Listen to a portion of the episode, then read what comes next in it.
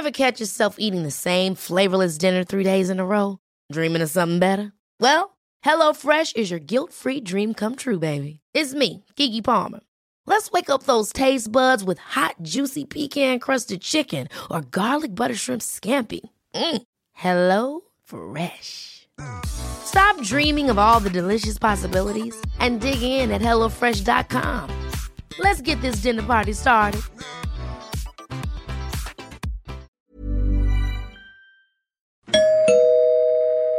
Werbung. Einfach lieben. Einfach glücklich und zufrieden, bis dass der Tod sie scheidet. Das ist noch immer die Idealvorstellung vieler Paare. Im Alltag aber begegnen Paare oft immer wieder den gleichen Konflikten, hängen sie in immer wiederkehrenden Mustern fest. Die Paartherapeutin Anna Wilitzki zeigt, wie Paare diese Konflikte erkennen und lösen können.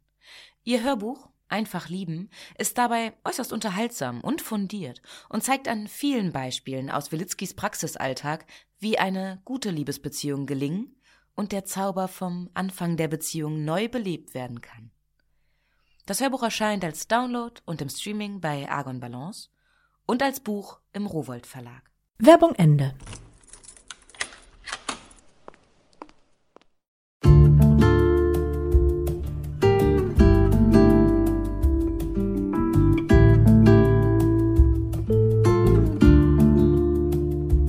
Herzlich willkommen zur neuen Folge von Einfach ganz Leben, dem Podcast für bewusstes Leben. Ich bin Jutta Ribrock, Moderatorin, Hörfunkredakteurin, Autorin und Sprecherin, unter anderem für Radionachrichten, Fernsehbeiträge und Hörbücher.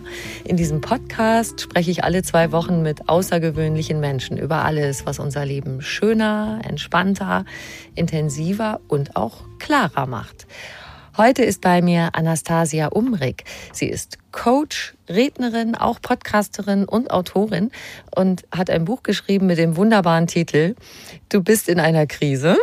Herzlichen Glückwunsch, jetzt wird alles gut.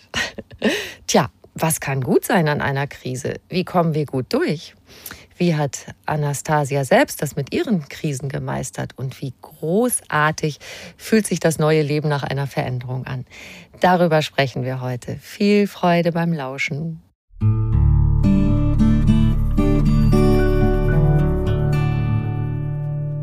Liebe Anastasia, schön, dass du heute bei uns bist.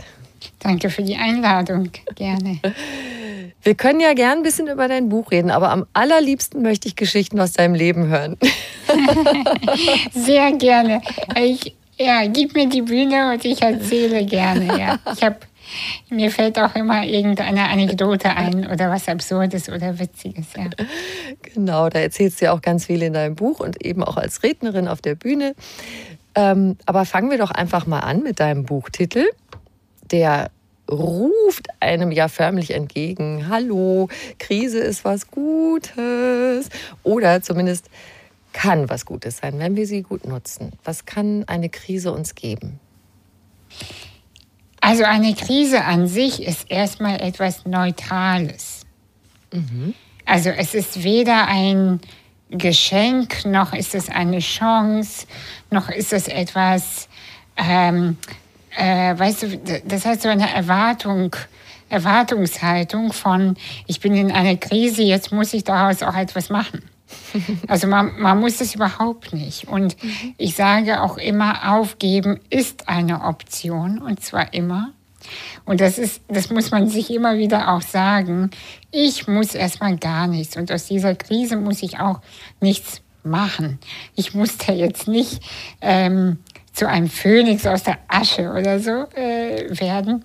Dennoch, äh, wenn man die Krise äh, als ein Wachstumsschub sieht, als eine Erlaubnis, groß zu sein und sich auch zu fühlen, als eine Erlaubnis von, weißt du, jetzt ist auch eh alles egal. Weißt du? Dieser Moment, wenn alles zusammenbricht und dann so ein Gefühl in einem kommt von, und jetzt ist mir alles egal. Genau. Und das ist dann ein, super Gefühl, das kenne ich ganz gut von mir. Und aus diesem, ey, jetzt ist so egal, weil was soll mir jetzt schon noch passieren? Es ist alles kaputt gegangen. Und dann beginnt die Magie, von der ich so oft spreche. Und ich liebe dieses Gefühl von, was kann denn alles gut sein? Oh mein Gott, wow. das kann alles gut sein. Genau. Das kommt in dem Moment, wo dieses alles ist kaputt. Dann mhm. kann man auch ja, mal durchatmen und sagen, okay, jetzt sitze ich hier auf dem Trümmerhaufen und kann alles neu denken, oder? Genau, jetzt, ähm, wenn alles kaputt ist, was kann ich daraus Neues kreieren? Mhm. Jetzt ist natürlich in der Krise nicht immer gleich alles kaputt. Was würdest du so alles unter Krise zusammenfassen, wenn wir das mal definieren? Was, was ist für dich eine Krise? Eine Krise beginnt schon damit, wenn wir gar nicht wissen, was habe ich heute Morgen gefrühstückt. Aha. Das ist der Beginn eigentlich schon des Ganzen. Ähm, wenn man gar nicht mehr weiß, was mache ich hier eigentlich? Ähm, wofür bin ich denn eigentlich hier? Was, worauf habe ich Lust? Wenn man Menschen fragt, sag doch mal zehn gute Punkte über dich, fällt den wenigsten was ein. Aber zehn negative Punkte sofort. Mhm. Und das sind alle schon so Anzeichen dafür, irgendwie lebe ich nicht das Leben, was zu mir passt, was mir dient, sondern ich funktioniere nur noch. Und im Grunde genommen ist das die Krise. Und wenn sich das aber potenziert und immer mehr Dinge sind, in denen ich mich unwohl fühle, also eine Beziehung, wo ich nicht zu Hause bin, eine Arbeitsstelle, wo ich nicht zu Hause bin, ähm, mein Körper, in dem ich mich nicht wohlfühle und, und, und, und, dann sammelt sich das natürlich wie so ein Ballon, ne, was sich immer mehr aufpustet. Mhm. Ich springe einmal, obwohl wir am Anfang sind, zum Ende deines Buches, wo du, das habe ich mir aufgeschrieben, wo du eigentlich beschreibst, du hast dich nach selbst vielen durchgemachten Krisen einem Ziel angenähert. Einer meiner Wünsche ist es, so zu sein und zu leben, dass ich ein positives Vorbild bin, ein lebendes Beispiel dafür, wie die Verkörperung der Leichtigkeit und des nicht aufgesetzten Glücks aussehen kann. Ich weiß schon, du sagst auch, dass du mit Sicherheit auch immer noch irgendwas zu bewältigen hast, aber du bist, glaube ich, schon nah dran. Bitte kannst du uns das so gut wie möglich beschreiben, sozusagen als Zielbeschreibung für uns alle, wie sich das anfühlt, die Verkörperung der Leichtigkeit und des nicht aufgesetzten Glücks. Ich nenne dazu dieses Gefühl von grundlos glücklich. Ich hatte neulich, ich habe diesen Moment, das, ich weiß, das, ich, ich habe wirklich immer noch Themen, wirklich. Aber neulich lag ich im Bett und dachte, ich bin eigentlich offiziell gerade nicht verliebt. Ich habe auch nicht im Lotto gewonnen. Es gibt eigentlich so gesehen keinen Grund dafür, jetzt diese Schmetterlinge im Bauch zu fühlen. Und ich hatte sie aber kurz vorm Einschlafen. Ich habe so richtig gefühlt, wie das Glück so meinen Körper durchströmt. Und dann habe ich gedacht, wow, und das ist so schön. Und dann konnte ich mich so quasi von außen selber betrachten und habe gedacht, und dafür habe ich diesen ganzen Mist der letzten Jahre durchgemacht. Und das war so schön ich habe mich für mich selber so gefreut von außen. Das war ein tolles Gefühl. Ja. Wow, grundlos glücklich. Mhm. Das ist echt das Schönste. Es muss nicht irgendwas Besonderes passieren. Wir dürfen einfach so glücklich sein. Ne? Ja, also das, ähm, ich glaube sogar, wenn es einen Grund dafür gibt, ist es auch schön natürlich, wenn man sich verliebt oder wenn man etwas Gutes erlebt. Das ist total schön. Aber dieses Gefühl oder Ereignis vergeht ja. Und was machen wir dann? Ja, und wir gehen ja immer so, wir hetzen ja so dem Glück hinterher. Und was ist, wenn wir damit aufhören? Wo ist denn das Glück? Mhm. Und das sind so Themen, mit denen ich mich echt gerne befasse, merke ich immer wieder. Und ja, finde ich schön. Viele würden annehmen, dass du allen Grund dazu hättest, das Leben schwer zu nehmen. Du hast eine Muskelkrankheit, die viele Einschränkungen für dich bedeutet. Kannst du uns das ein bisschen beschreiben? Mhm. Ja, ich habe seit meinem zweiten Lebensjahr eine Muskelerkrankung. Ähm, offiziell ist die Diagnose, dass die Kraft, äh, Muskelkraft immer weniger wird und ich hätte jetzt zum Beispiel mit elf äh, sterben sollen. so offiziell. Mhm. Dann sagten die Ärzte, naja, vielleicht mit 18. Dann wurde das Kind irgendwann 18. Naja, vielleicht mit Mitte 20. Die ist immer noch nicht tot. Und äh, jetzt bin ich Mitte 30 und äh, lebe immer noch und sehr gerne. Und ähm, ja, im Grunde genommen, je weniger sich mein Körper bewegen kann, desto wilder werde ich im Innen, merke ich. Und, ähm, und neulich habe ich auch zu einer Freundin gesagt, man kann auch mit dem Hintern wackeln, ohne dass man es sieht. Und, dann seh und alle sehen das dann trotzdem.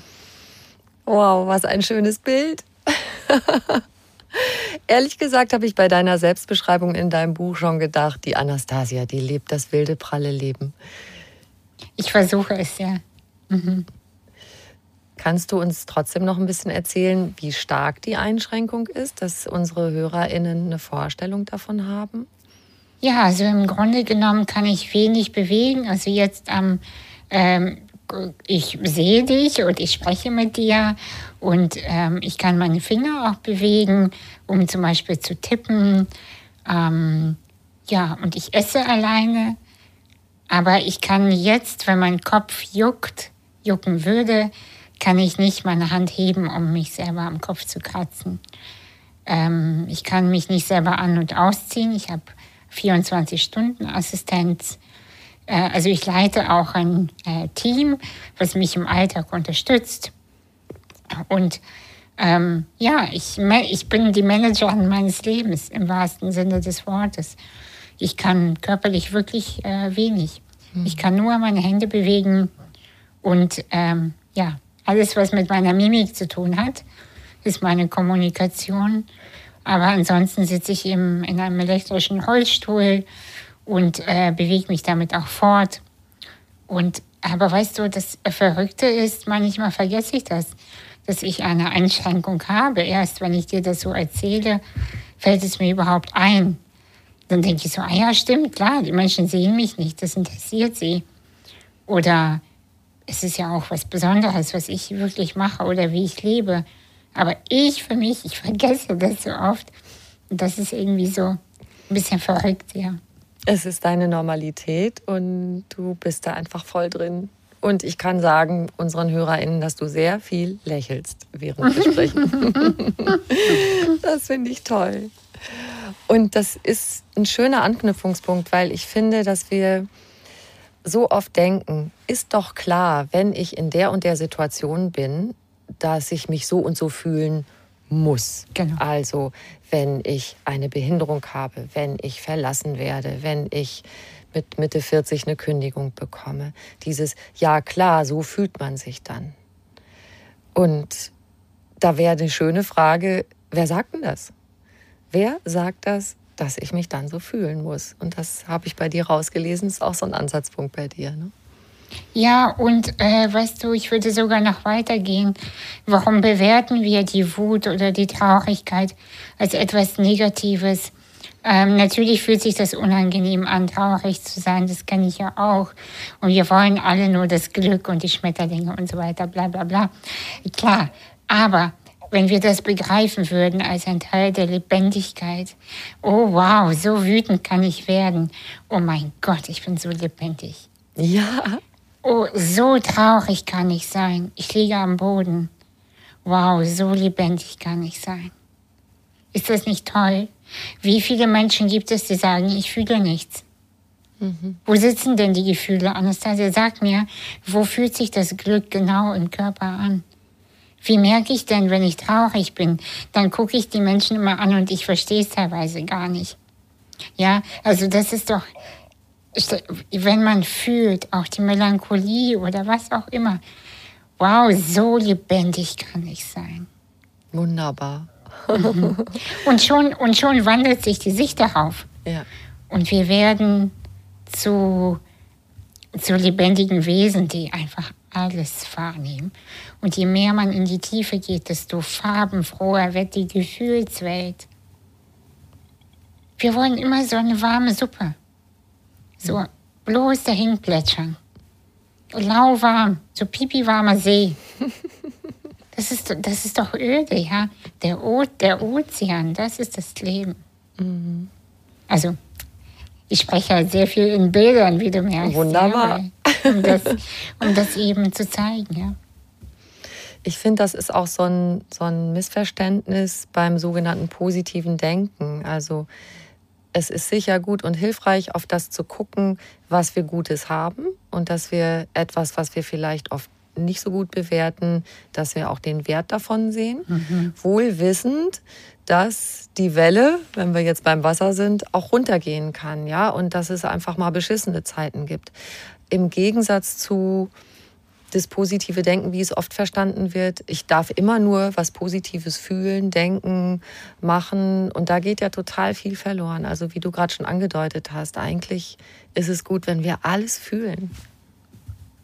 Je mehr wir fühlen, desto lebendiger sind wir ja.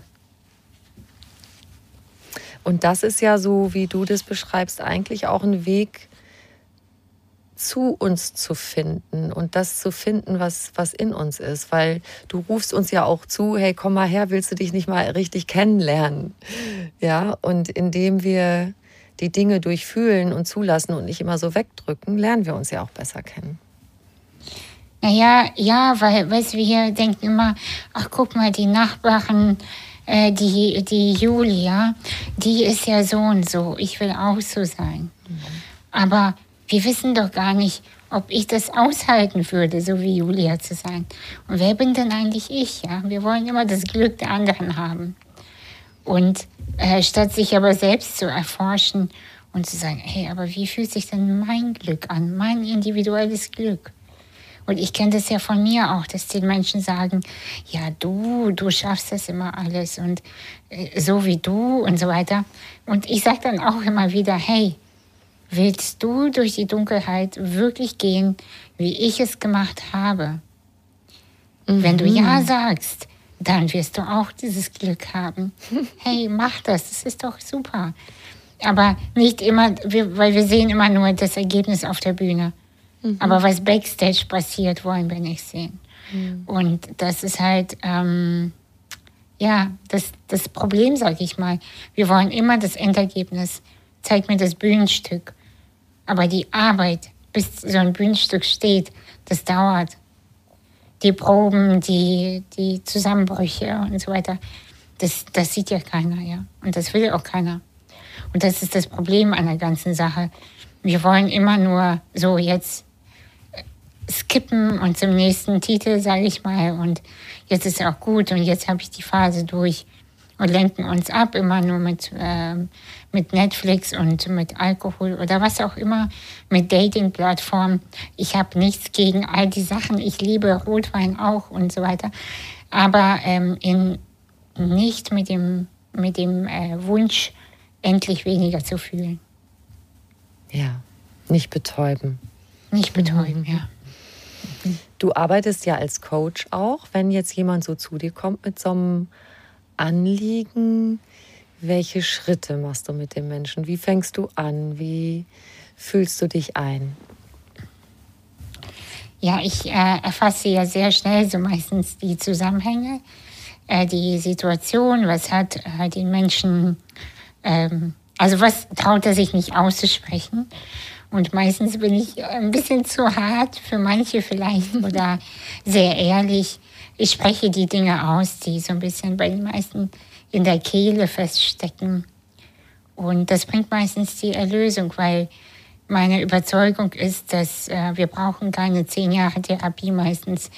Wir brauchen die Wahrheit. Wir brauchen den Mut, die Wahrheit auszusprechen. Ja, ich fühle mich hier unwohl.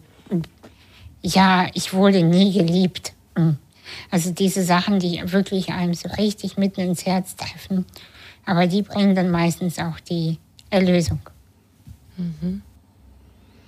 Also nicht unbedingt ewig in der Vergangenheit wühlen, obwohl du zum Beispiel auch ein Erlebnis in deiner Vergangenheit, an dem hast du vieles festgemacht, das mit deiner Oma, die du verlassen musstest, dass das so ein ja eigentlich traumatisches Erlebnis war, was sehr viel noch nach Jahren in dir bewirkt hat, oder?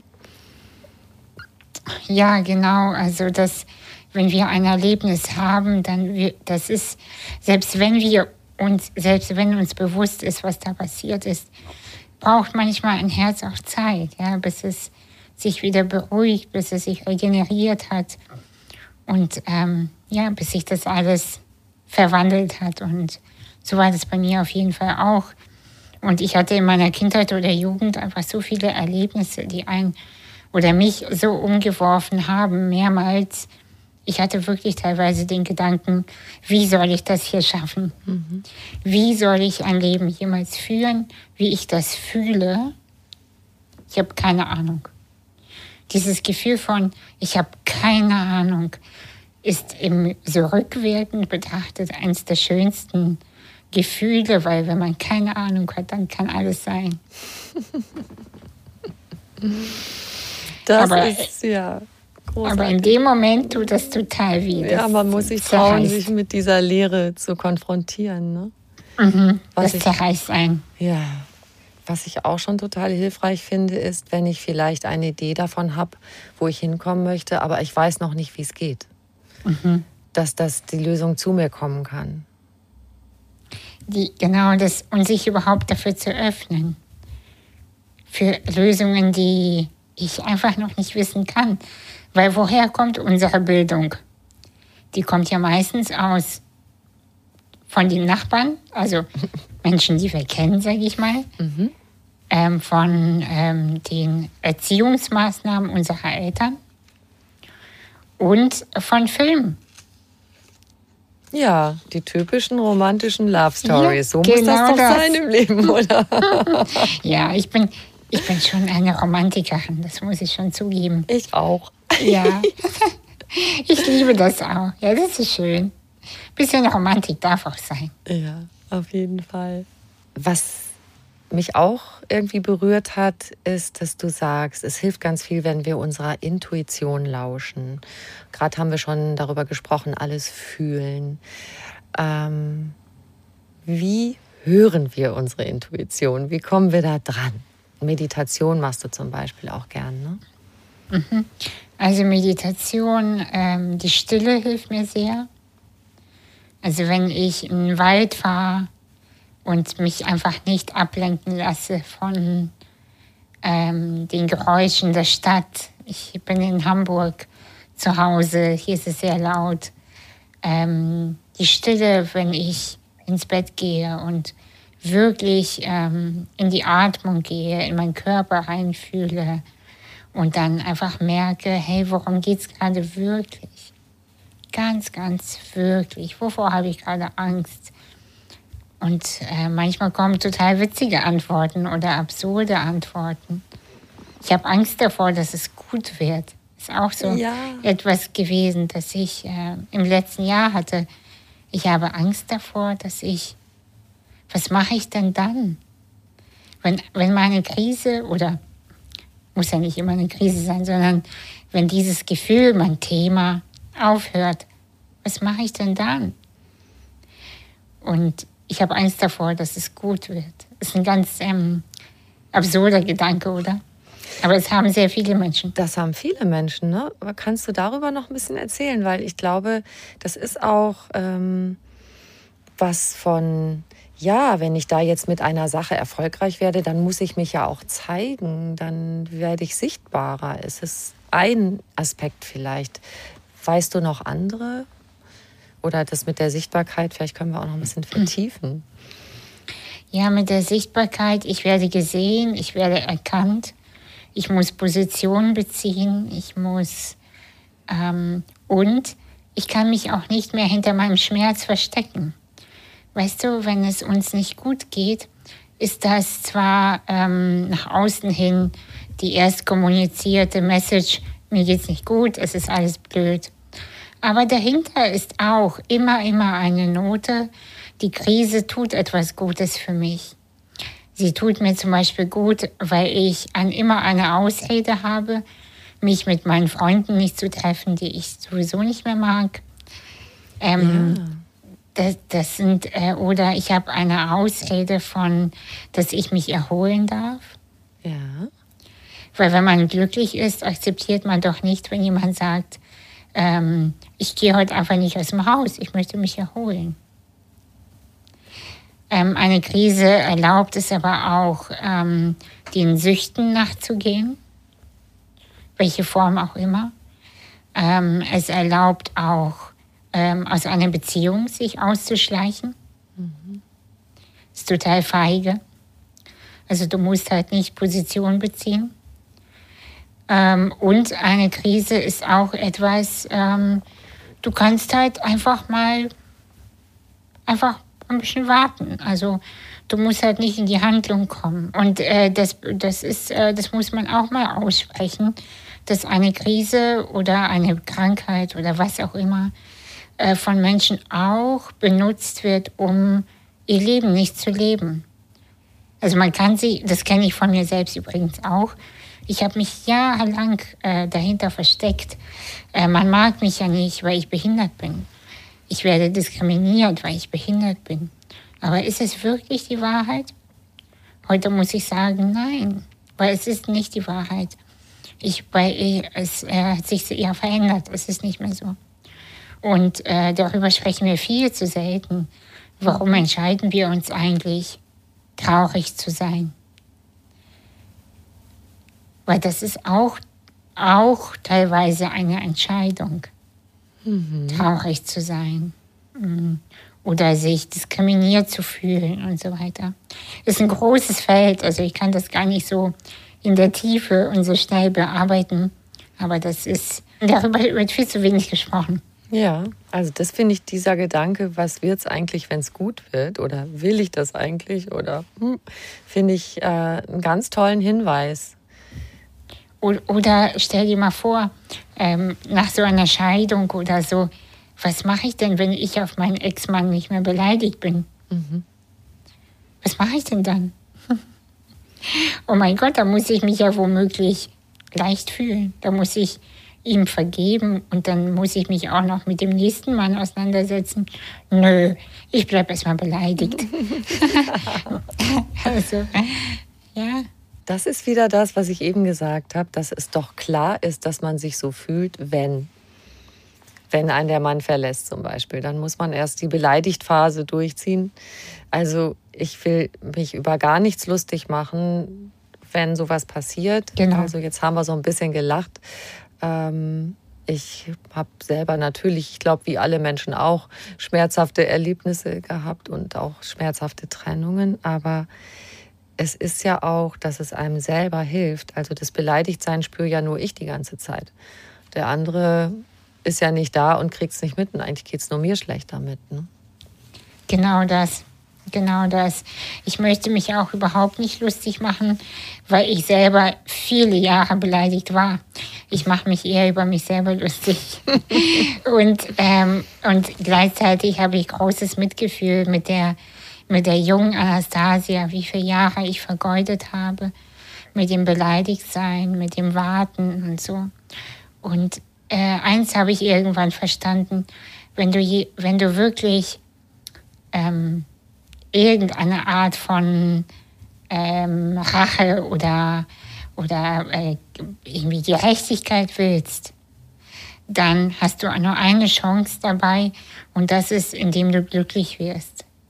Ja. Das, ist, das, schafft, das schafft die Balance, weil ähm, das ist deine Lebenszeit und alles, was du machst, ist, es ist deine Zeit. Und es wird weder dein Ex-Mann äh, oder Frau zurückholen, noch wird es dem anderen Menschen in irgendeiner Form schlechter gehen. Auch wenn du es dir wünschst, wird es einfach nicht passieren. Es geht nur dir schlecht. Und ähm, das ist auch wenn es manchmal verständlich ist, weil manche Menschen wirklich blöd sind manchmal. Aber am Ende des Tages Hand aufmachen, loslassen und tschüss.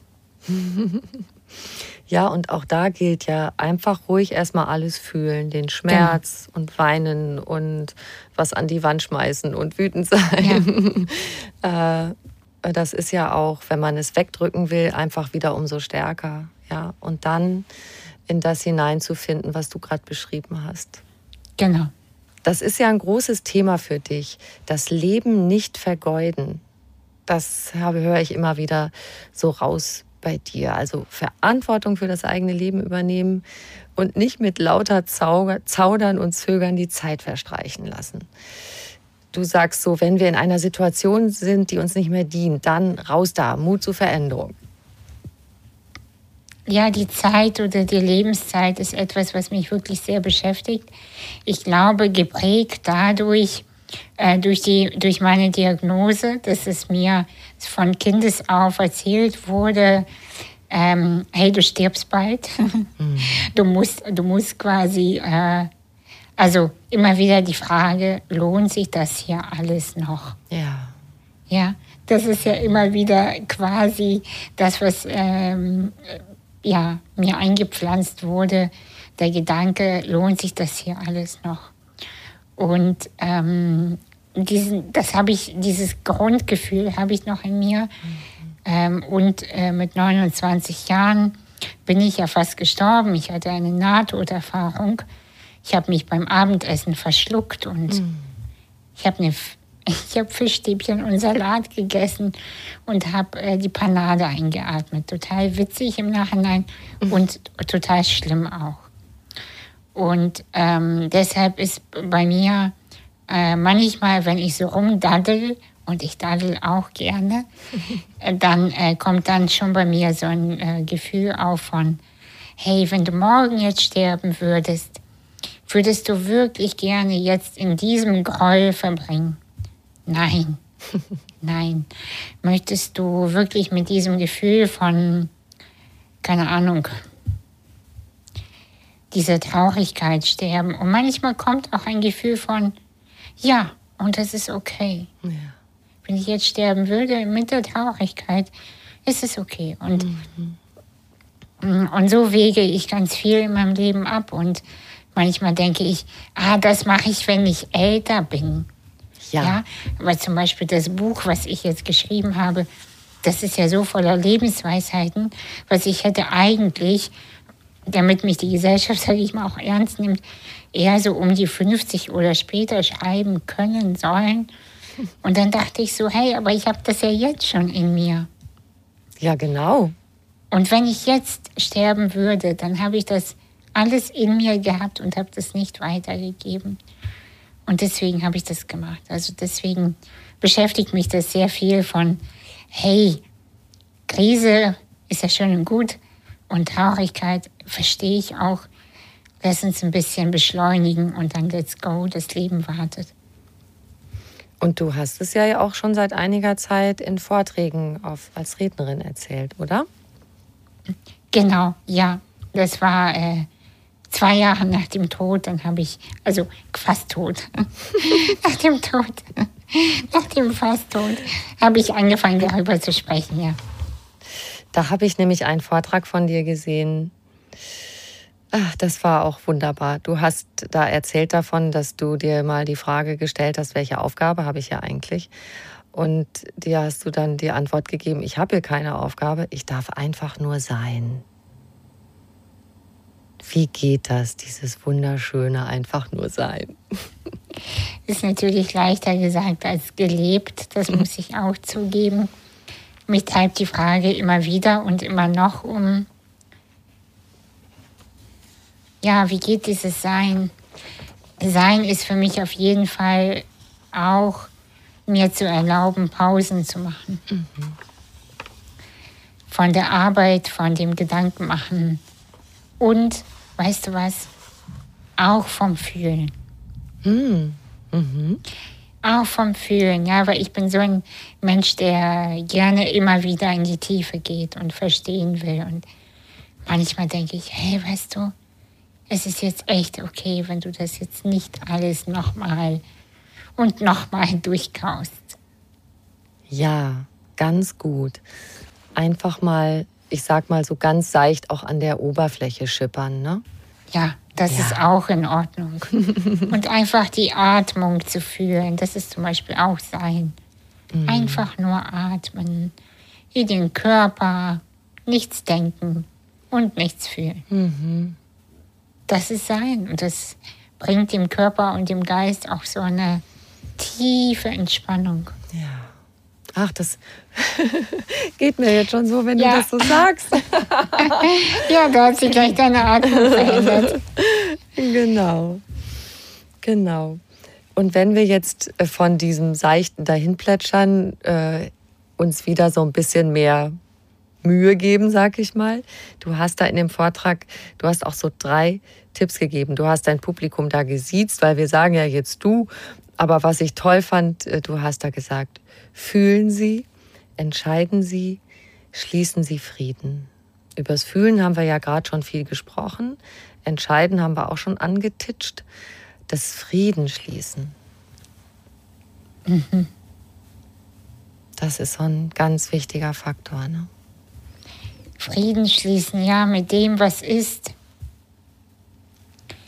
Mit dem, was ist und mit dem, was war.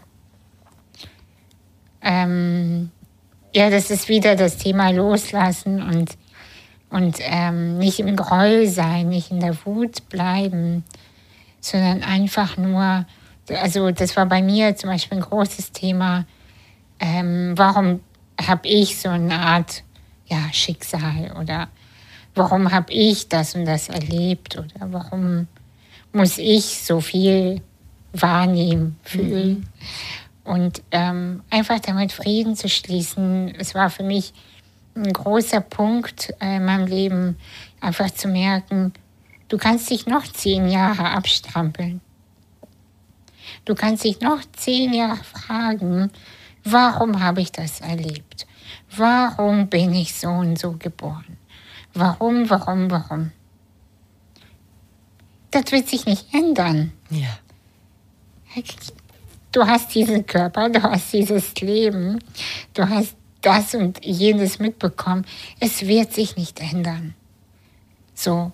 Und entweder lässt du das jetzt einfach mal in Ruhe und lässt dich in Ruhe. Ja, oder halt nicht. Und ich, hab, ich hatte so eine Sehnsucht in mir nach Frieden. Keine Lust mehr auf Drama, das merke ich auch immer mehr, wenn so Menschen in mein Leben kommen, die mich irgendwie in so ein Drama reinziehen wollen, gehe ich sofort auf Distanz. Das ist auch eine tolle Titelüberschrift irgendwo in deinem Buch. Was ist dein Leben ohne Drama? Das ist auch so ein Gong. Oh ja, wie oft rege ich mich über was auf, was einfach oder empöre mich oder was auch immer, was echt nicht schlimm ist. Also wir dramatisieren ja sehr, sehr schnell. Genau, ja. Und wer, wer bin ich denn dann, wenn das wegfällt, wenn ich, wenn ich Frieden habe, wenn nichts Aufregendes passiert nach außen hin? Ja, Und zu dem Thema entscheiden Sie würde ich doch noch mal ganz kurz gern äh, drauf einsteigen, weil mich da so interessiert der Aspekt so, du hast so viele Möglichkeiten, du musst sie nur sehen. Du sagst, viele Menschen, die haben lauter Möglichkeiten drumherum und könnten hier und da zugreifen und, und, und nehmen es aber nicht wahr. Und dann sind sie nämlich weg. Die Möglichkeiten. genau, das ist, ähm, ich bin irgendwie überzeugt davon, dass es irgendwie so ein ja, kleiner Aberglaube in mir, ich weiß nicht, dass die Ideen oder die Möglichkeiten eines Lebens, die gehen immer von Mensch zu Mensch. Und dann klopfen die und sagen die, hi, hier bin ich. Und wenn wir keine Lust haben oder die Tür zuknallen, dann sagt die Möglichkeit, okay, dann nicht. Und dann, und dann geht sie zum nächsten Menschen. und Sagt, und dann klingelt es wieder und sagt, Ding Dong, hey, hast du Lust auf, keine Ahnung, hast du Lust auf ein, ein bisschen mehr Kreativität in deinem Leben? Nö, ich möchte beleidigt sein. Ich habe keine Lust auf Kreativität. Okay, dann nicht. Dann gehe ich weiter. Und also dieses Bild, das gibt irgendwie so was Lustiges und, und so eine Leichtigkeit. Und ich habe das Gefühl, wir nehmen das alles so unendlich ernst, ja. Und es ist alles so schwer und es ist alles so blöd und so. Aber ich glaube, das ist am Ende des Tages alles sehr viel leichter. Das klingt so. Du bist ja, du bist ja das Vorbild mit der, mit der Leichtigkeit. Ich versuche es sein. Ja. Viele von uns fühlen sich gerade schwer, weil wir, wir hatten und haben jetzt in den, also jetzt und in den vergangenen Jahren mit vielen Krisen im Außen zu kämpfen, die aber in gewisser Weise auch zu persönlichen Krisen werden. Also Corona-Pandemie, Ukraine-Krieg, Klimakrise. Dann kommt noch Artensterben dazu, Menschen, die flüchten müssen oder hungern müssen. Forschende nennen das Stapelkrise. Und ich habe da in letzter Zeit viele spannende Artikel zu gelesen. Also viele sagen so, ja, wir Menschen können eigentlich nicht gut mit mehr als einer Krise auf einmal zurechtkommen. Also als der Ukraine-Krieg kam, war plötzlich die Pandemie vergessen. Aber es ist ja alles da. Und im Grunde ist hinter diesen akuten Krisen die Klimakrise ja eigentlich die größte, um die wir uns kümmern müssen. Ähm, und das alles ist so verzahnt, dass wir, let's face it, irgendwie müssen wir damit umgehen. Äh, und das macht uns aber so hilflos ne, und ohnmächtig. Was, was, was kann da hilfreich sein? Also das anzugucken, nicht in, in, in Traurigkeit und Ohnmacht zu versinken. Vielleicht, welche Handlungsoption hat man? Ähm, aber auch nicht total wegzugucken, weil einem das alles zu schwer ist. Ne? Ja, also das ist, ähm, ich sag mal, mit meinen Techniken oder mit meiner Lebenseinstellung können wir nicht die ganz, ganz, ganz großen Krisen äh, im Einzelnen lösen. Gleichzeitig aber glaube ich schon, dass ähm, ich, also ich vertrete die Überzeugung, wenn jeder, wirklich jeder Mensch vor der eigenen Haustür kehren würde, hätten wir ein komplett sauberes Grundstück. Und wenn wir in Verbundenheit mit uns leben würden, dann könnten wir gar nicht so leben, dass es dem anderen schadet. Weil wir würden begreifen, dass wenn wir den anderen Menschen verletzen, wenn wir die Natur verletzen, dann verletzen wir uns in erster Linie selbst. Und wenn wir das verinnerlichen würden und annehmen könnten, dann würde das sich alles lösen. Nun ist es quasi ja schon zu spät, also oder kurz vor zu spät. Und deswegen plädiere ich auch so, so enorm, hey Leute, jetzt nicht rumeiern, fangt an, vor der Tür zu kehren und nicht in so eine Resignation und Schockstarre zu gehen. Ja, die da oben, die machen das ja so und so und jetzt ist ja alles zu spät. Also mit Sicherheit wird die Welt sich verändern, weil wir viel Quatsch gemacht haben die letzten Jahre. Das ist so. Aber trotzdem macht es jetzt überhaupt keinen Sinn, meiner Meinung nach, nicht so zu tun, als wäre wird es nicht unser Mist und äh, sich dem nicht zu widmen.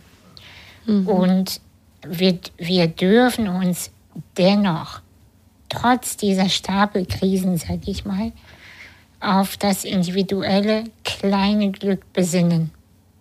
Es ist okay, es ist in Ordnung, glücklich zu sein und das eigene kleine Glück zu suchen. Es ist wirklich in Ordnung. Und wenn das jeder von uns sich erlauben würde, dann würde sich das alles nach und nach verändern, weil wir glauben, jetzt du und ich, dass wir jetzt nichts verändern können und die Menschen, die uns zuhören. Aber die PolitikerInnen zum Beispiel, das sind doch genauso Menschen. Und vielleicht hören die das jetzt hier auf und dann denken die, ja stimmt, die Anastasia, die hat recht. Das, das geht doch so nicht mehr weiter. Und dann, ja, sind dazwischen Menschen auch, die andere Entscheidungskräfte haben. Und äh, so, es ist eine Spirale, die immer weiter äh, immer weiter nach oben geht und nicht nach unten. Genau. Ich bin da total bei dir, Anastasia. Also dieses kleine Glück, also einfach, wenn wir uns gut um uns selbst kümmern und die Menschen in unserer Umgebung, dann geben wir ja was ins Feld sozusagen, was Gutes, eine gute Vibration. Genau. Das ist das eine. Und ich glaube, dieses, das ist so eine ich habe es so gemacht, also ich habe versucht, so eine Doppelspur zu fahren. Ähm, was ich zeitlich nicht geschafft habe, ist am Bahnhof zu stehen und zum Beispiel ukrainische Flüchtlinge mit der Caritas in Empfang zu nehmen oder so. Mhm. Und ich habe mich da entschieden, ich habe versucht, an Organisationen zu spenden, die auch sonst in der Welt aktiv sind, also nicht nur speziell da, um die Chance zu geben, entscheidet ihr, was ihr damit macht, also Ärzte ohne Grenzen zum Beispiel und äh, Kinderhilfswerk UNICEF und so weiter.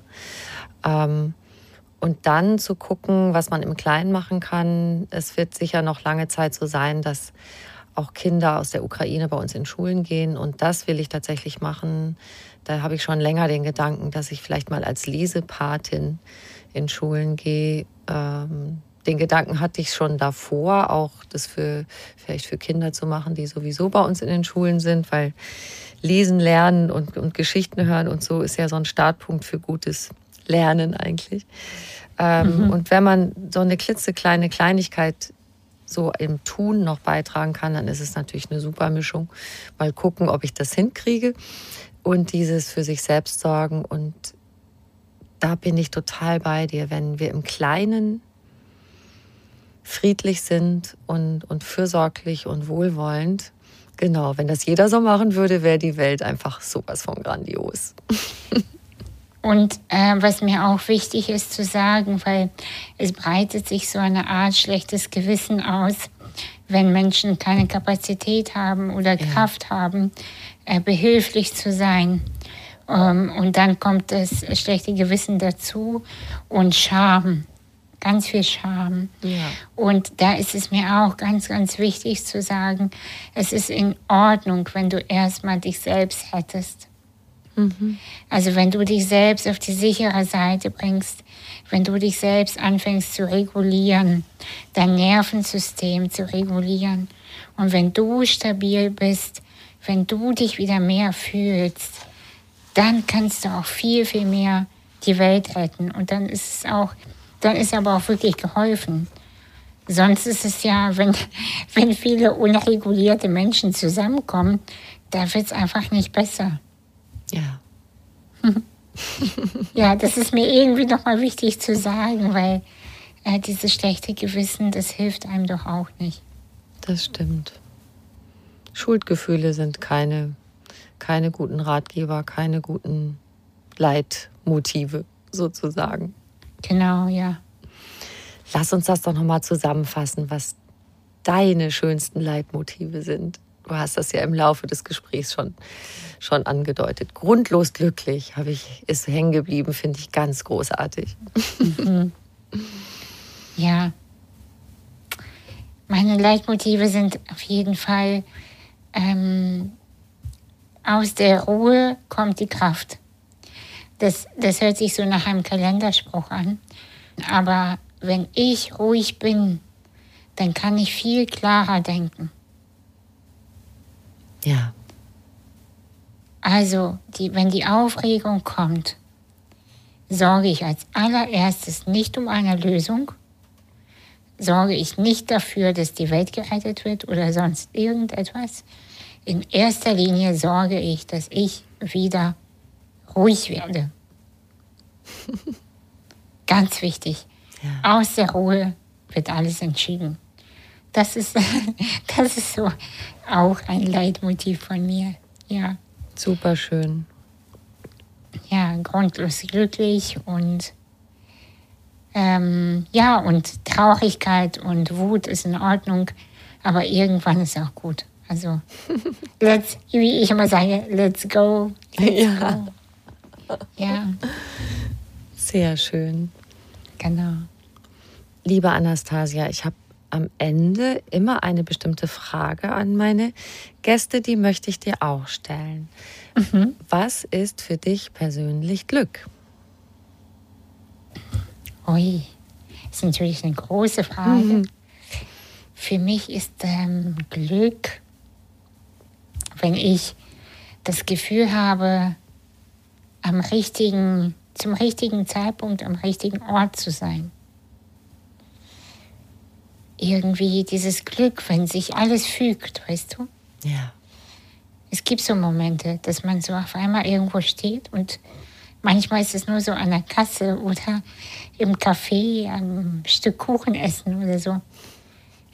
Und dieses kleine Glück, dieses Gefühl von, uns geht's echt gut, oder? Ja. Und das ist für mich Glück.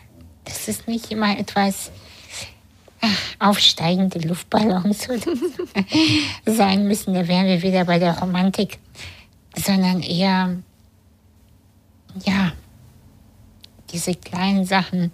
Ach, uns geht's echt gut. Das ist schön. Und genau so ist es. Uns geht's ganz schön gut. ja, uns geht's gut. Ja. Ich danke dir so sehr, liebe Anastasia, für dieses schöne, inspirierende Gespräch. Es war ganz, ganz, ganz schön. Ich danke dir. Vielen Dank.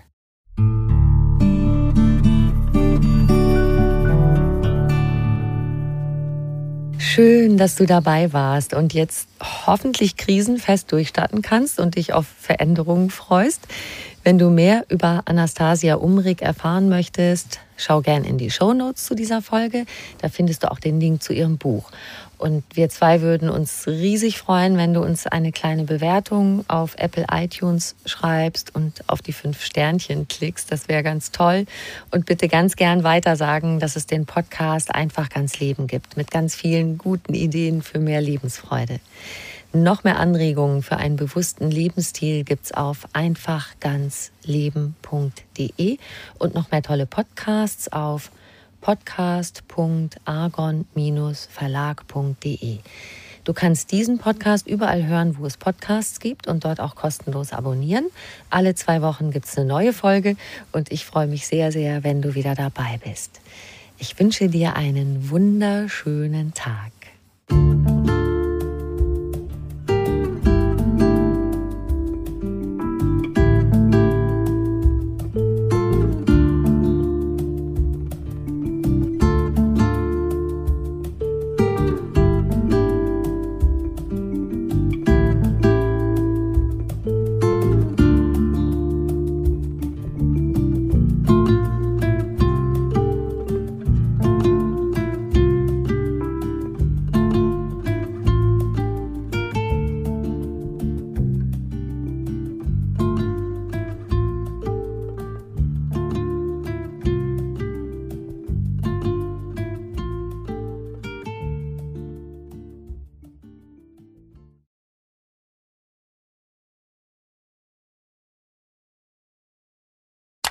Sorry, jetzt kommt ein bisschen Werbung für mich, für meinen Podcast Arbeitsphilosophen. Ich habe nämlich jeden Monat eine neue Episode zum Thema Zukunft der Arbeit für dich. Und wenn du arbeitest, dann könnte das ja für dich interessant sein. Vielleicht hast du dir selbst auch schon die Frage gestellt, was da in den nächsten Jahren auf dich zukommen wird. Und da möchte ich Antworten geben, Denkangebote geben. Was sind zum Beispiel Future Skills, die Fähigkeiten und Kompetenzen, die wir in den nächsten Jahren brauchen. Aber vielleicht hast du dir auch schon mal die Frage gestellt, wie könntest du ein bisschen stressfreier arbeiten, vielleicht aber auch ein bisschen produktiver arbeiten. Auch hier habe ich was für dich im Podcast zu finden. Es gibt einen kunterbunten Mix, viele Themenbereiche für deine Zukunft, für deine Zukunft der Arbeit. Schau einfach mal vorbei und hör da rein, wo du denkst, ja, das interessiert mich. Genau das brauche ich jetzt. Arbeitsphilosophen gibt es natürlich auf allen Plattformen und jetzt ist die Werbung auch vorbei. Ever catch yourself eating the same flavorless dinner three days in a row? Dreaming of something better? Well, HelloFresh is your guilt-free dream come true, baby. It's me, Kiki Palmer. Let's wake up those taste buds with hot, juicy pecan-crusted chicken or garlic butter shrimp scampi. Mm. Hello Fresh. Stop dreaming of all the delicious possibilities and dig in at HelloFresh.com. Let's get this dinner party started.